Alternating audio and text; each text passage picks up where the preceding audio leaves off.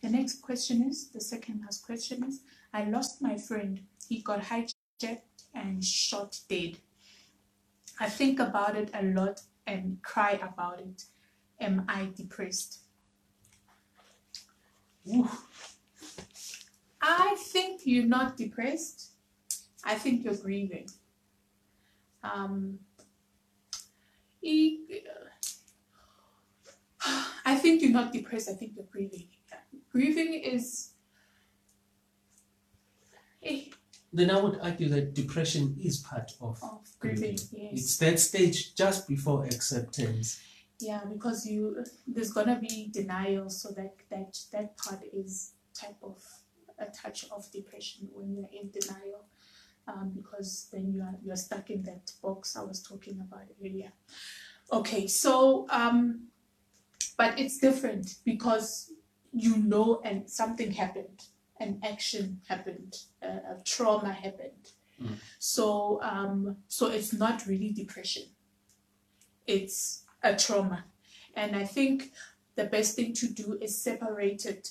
You know, uh, there's there's one thing that I'm grateful for for Ustelo when Mister B here, when after the following day after after Musa after Musa drowned. Because I, I was I was knocking on the door of blaming myself, right? Of yeah, of blame, and I started saying things like, um, "No, I should have I should have been there. Like I should have done this. I should have I should I, sh I should have I should have." There's certain things that I should have done for me for him not to die, right? And he released me by saying, "No. I refuse. That was, this was just a normal day. This boy has been free in this house this whole time. Um, he wanted to go sleep. And usually when he says he wants to go sleep, he goes to his bedroom and sleeps. You know, like um, you, you, you breaking down exactly what happened. Now, this is out of your control. When trauma happens, it's out of your hands. Like it's really out of your hands. You must just allow yourself to feel the grief, to miss that person, to um, not add on other emotions into what you're going through. Not add other emotions like blame, like guilt, um, because now they they turn the situation into something else. Then you're gonna start literally use losing your mind, because now you're entertaining other emotions that have nothing to do with that traumatic experience, right? So I say that you are grieving, and be kind to yourself, be nice to yourself, grieve, feel it, feel it, allow it, I, I, allow it to miss that person, like look at their pictures, read the words that... Re recall the conversations you were having with that person, the fun things. Um, do just uh, be allow yourself to actually miss this person, because you have to go through this. Um, you have to go through this so it it can you can move on from it. Um, it and you must be careful not to stay in that ball for for for for too long, because then. then it will turn into depression, because now that's a prolonged um, emotion. And and I know, I'm speaking from experience, I know that um, there is no time regarding grief, mm. um, because it, something will always trigger a memory about that loved one or of, of that. So be gentle with yourself and just allow yourself to feel it. Cry. Um, Cover yourself in, in their favorite blanket. Um, have those conversations. Allow yourself to feel that. Mister B, how, how do, what do you think of it? I like the thing about conversations. Um, so try this exercise. And again, this is something that I did a lot of when our son passed away. Um, have conversations with different people that also knew. So I had conversations with different people that also knew Umosa. But I would force myself to see him from their perspective, to see their loss. So try to also see the loss of other people who also lost this friend of yours. from amaparents wabo, because they'll feel a different loss to abantu abebaclose naye who are not you. They feel that loss, but they feel it different. So to throw caution to what Uliseko is saying, because it is true, you do have to still go through that and not suppress it, because if you suppress it, then you really become depressed. But while you are going through it, I just throw caution by saying, please don't try to reinvigorate the spirit, to repress, because then you will be depressed. You know what I mean? Try to do it in such a way that the conversations um about the good that the person um, brought to your life. Try to focus a lot on, on all the good that, you know, try to celebrate someone's life, you know, while you are grieving someone. It's just a, a thing that we, we all need to do, because we all go through the, those stages of going through grief. But celebrating a life, I find, is very powerful. So when I started just celebrating a life, I started just talking to other people that knew him in a celebratory kind of a way. The things that he did that were funny to me, the things that he did to grow me, because he taught me a lot. At four years old, I was looking at how he does the comprehension, and I learned a lot about just how children build up comprehension. And some of that trickled into my work, um, my work with entrepreneurs, my work with um, ama couples. It just helps to, to see the thing from a different light. When you have those conversations with different people, just see, see him in a different light and see the other things that the person had brought to other people's lives. That usually just helps. Because you must remember, just like we said when we started, depression is having that one thought and being stuck in that one place. And I know with, I, I can just tell from the question, and I know with us and what we went through, there's usually in the whole action of what happened, there's that one moment that really gets stuck. Um, I remember Faroe Sekoshiwa saying it was when he found Umosa in the water. Then you can forget everything else that happened around, and the phoning of the people and the rushing to the hospital, but you remember that one moment of trauma, that, that moment stays. So the, the work that we try to do, especially if we mix it in with some N L P, try to move the mind from that state. Try to do things that move the mind and perceive other things about him and about what happened. Because the, when the thing happens, we, we totally forget the whole thing. We remember that one instance that is traumatic. That's what trauma is. It's when that mind is stuck on just that one thought. So try to move from that thought. Find ways to move from that thought. To try and see the other, see the beauty that this person brought, see the, the life that they brought around you, and, and maybe try to heal from that perspective. It's all part of forgiveness. The whole, yeah, it's the whole compassion thing. Um, I think what you can do if you find yourself being stuck in a particular moment, um, ooh, it's for you to then reset that moment, right? So when you go back to that moment, when it comes again, that moment to try to shake you, um, find yourself looking at it, not going through it. So, because that, that, then that's a more empowered place to be at, because um, emotions um, don't have timelines. It, it doesn't know the past or the future or what's happening currently. Immediately when you have that emotion, when you're going through that again, it's happening right now, and then you're going to find yourself repeating that cycle over and over again.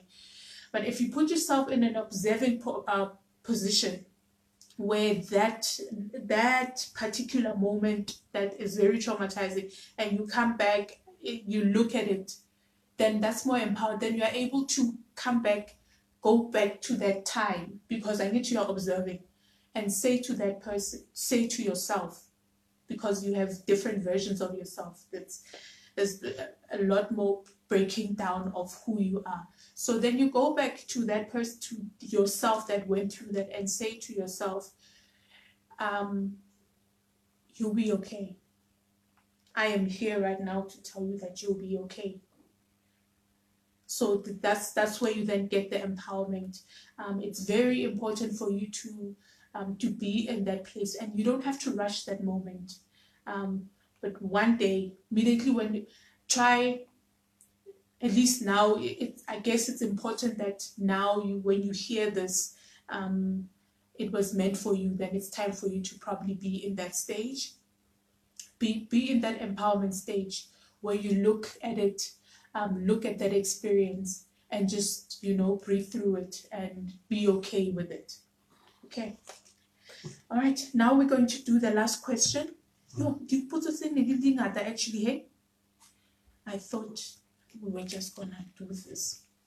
Okay, I lost my baby when he was nine months old. I'm struggling. However, I'm not sure whether this is grief or depression. How can um, how can one dif differentiate the two? Um, it's sort of a repetition of the same question, but yeah. And for me, uh, again, I do believe that grief and depression are, are the same thing. And by same thing, this is what I mean. There's, it's said that there are five stages of grieving. Um, there's denial, there's anger. What's the term? There's bargaining. There's bargaining. Then there's depression, and then there's acceptance. So depression comes right before you start to accept the thing for what it is. So for me, I, I, I let me take a, a different route at, at answering it, because we also lost a child, like we've been saying, so we, we kind of really understand what you're going through. Sometimes in that moment, and I hope you really understand me and from where I'm coming from, sometimes in that moment when you have to let go of the pain of missing this person so much, it feels like letting go of them. Of them. And we hang on to the pain body and the pain part because we don't like to let go. That really feels like loss. In fact, the other day when we were talking about it, Nalise, who was saying um, one of the questions that should be included when a person does their shadow work and they really try to go within and really deal with the demons that we have within, the challenges, the real challenges that we have within, is who am I without this? Because the state that we sometimes find ourselves in when you are going through what you're going through is that you start feeling like, yeah, but if I am happy and my child passed away, you know, you don't, you I'll finish up. Mm. You feel like, but I can't let them go. So then you end up not letting go of the pain because you're not, you're trying not to let go of the person that passed away. So for me, the differentiating that is important is that one, more than the differentiating of grief and depression, because those tend to be the same kind of outplay anyway. When I'm grieving, I will go through depression as one of the stages of me grieving. But that stage is just before I hit acceptance. And I suspect, this is me just suspecting, I suspect that it's because after depression, what else is there? After I've had my anger moment, after I've had denial, I can't believe this has happened to me. After I've bargained, God, if you take me out of this, I, I will now wash my hands. I don't have an yeah, example. What? what, yeah, what do... But after depression, honestly speaking, there is nothing else to do. And that's why we, we said we will do this and we don't even mind doing it live. We don't mind when the work comes to us in this way. One of the struggles that I've had personally as, as a coach is we don't want to find ourselves at a place where you are just trying to heal people, even people who didn't ask you to come and heal them. I hope you understand what that means. Where you just play Jesus. No, like I just, I feel like, Mina, I know better, so that's why I'm the voice that is speaking. I, I'm not that kind of guy. But when a person says, please help, I'm at a stage where I would like to let this go. It is painful to me. That for me, that's why Nolisoko Elia was saying she likes that part of the person who's saying, please help. Because that says you are now ready to start moving. It says you are now ready to start moving towards acceptance. Mm-hmm. That's when depression, rock bottom, when you've reached your rock bottom, where you feel like I've cried all the tears that I can cry. I, I have, I, I don't know anymore what to do or who, or who to be. Then you are ready for acceptance. That, that, that stage, as, as daunting, as painful as it may seem, as that's why Lisoko keeps saying, feel the things that you feel you need to feel at that point in time. She's trying to say, get to the stage where you are hitting, you are hitting that rock bottom, where you're like, after this, honestly, what else can I do but to accept the things? You know that, that prayer that the A A people do, um, help me to accept the things that I cannot change. change. Mm-hmm. You know, there, there are things that we really, they are just beyond us. Uh, once, the, once our child had passed away, we can't change that. I can desire to change that all I like, but I can't change it. It, it is now a reality that I live with every day. This is why I was speaking about don't allow things like blame to come into the play, because they, they will only cloud the situation even more. You could easily get into, but I could have. I should have. Why didn't I? those things don't really help in the greater scheme of things, because now that it is done, it is done. You, you can't, once you've hit that pinnacle of pain and hurt, you can't hurt me more than me losing my son. I, I can only from this move on to acceptance. I, there's nothing more beyond this. I have buried my boy. I, I can't anymore. This is it for me. The only thing I'm really left with is I can forgive myself. That's why we keep speaking about forgiveness, because consider that the alternative is way more painful. Let's say, and I, I really don't I don't want us to really take it there, because that, that's a very that's touching the, the pain body too much. But let's say you then end up feeling like, I namige, I don't deserve to live. What good does it really actually do? Because now even the people that were trying to support you, now even them, they become even more lost. Once I have lost my child, me also not living doesn't really help the situation ultimately. It only hurts the other people around me even more, because now they lose too. I, I know it's a very weird way of looking at it, but forgiveness then becomes the only other play that I have. Mm. I can forgive myself here.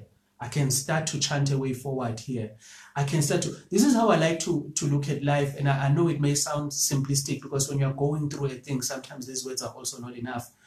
But this is how I look at it. I am the type of guy to write that book about this. I am the type of guy to do these sessions and try to help somebody else, because I have gone through it. Which means I have gone through it. Uh, the thing that Isoko was saying earlier is so important to understand, that when we, there's no re real time in the spirit realm and in the thought realm. When I say to you, um, and this is a popular exercise that psychologists sometimes do, when I say to you, don't think of a cat, the first thing you think of is a cat. Because to the mind, don't. So when I say don't think of, so even when I keep thinking about the thing that is traumatic to me, it plays now, and the pain is very present. So I know exactly what this person is going through. The pain happens now. There, there's no, yeah, but it happened last day. Yeah, but it was last week. Yeah, but it was last month. It is happening now, because to the mind, there's really no, no sense of that kind of timing. So because of that and understanding that, rather than take the route that says, I have gone through it. The thing has happened to me. I have buried my boy. It has happened. Now I must pick myself up.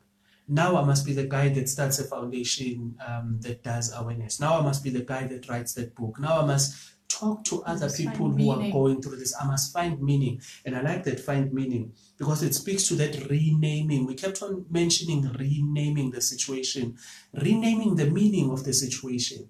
Because what really keeps us in that head space is because the meaning, what it means for me to lose my nine-month-old baby, it's the meaning that really actually hurts.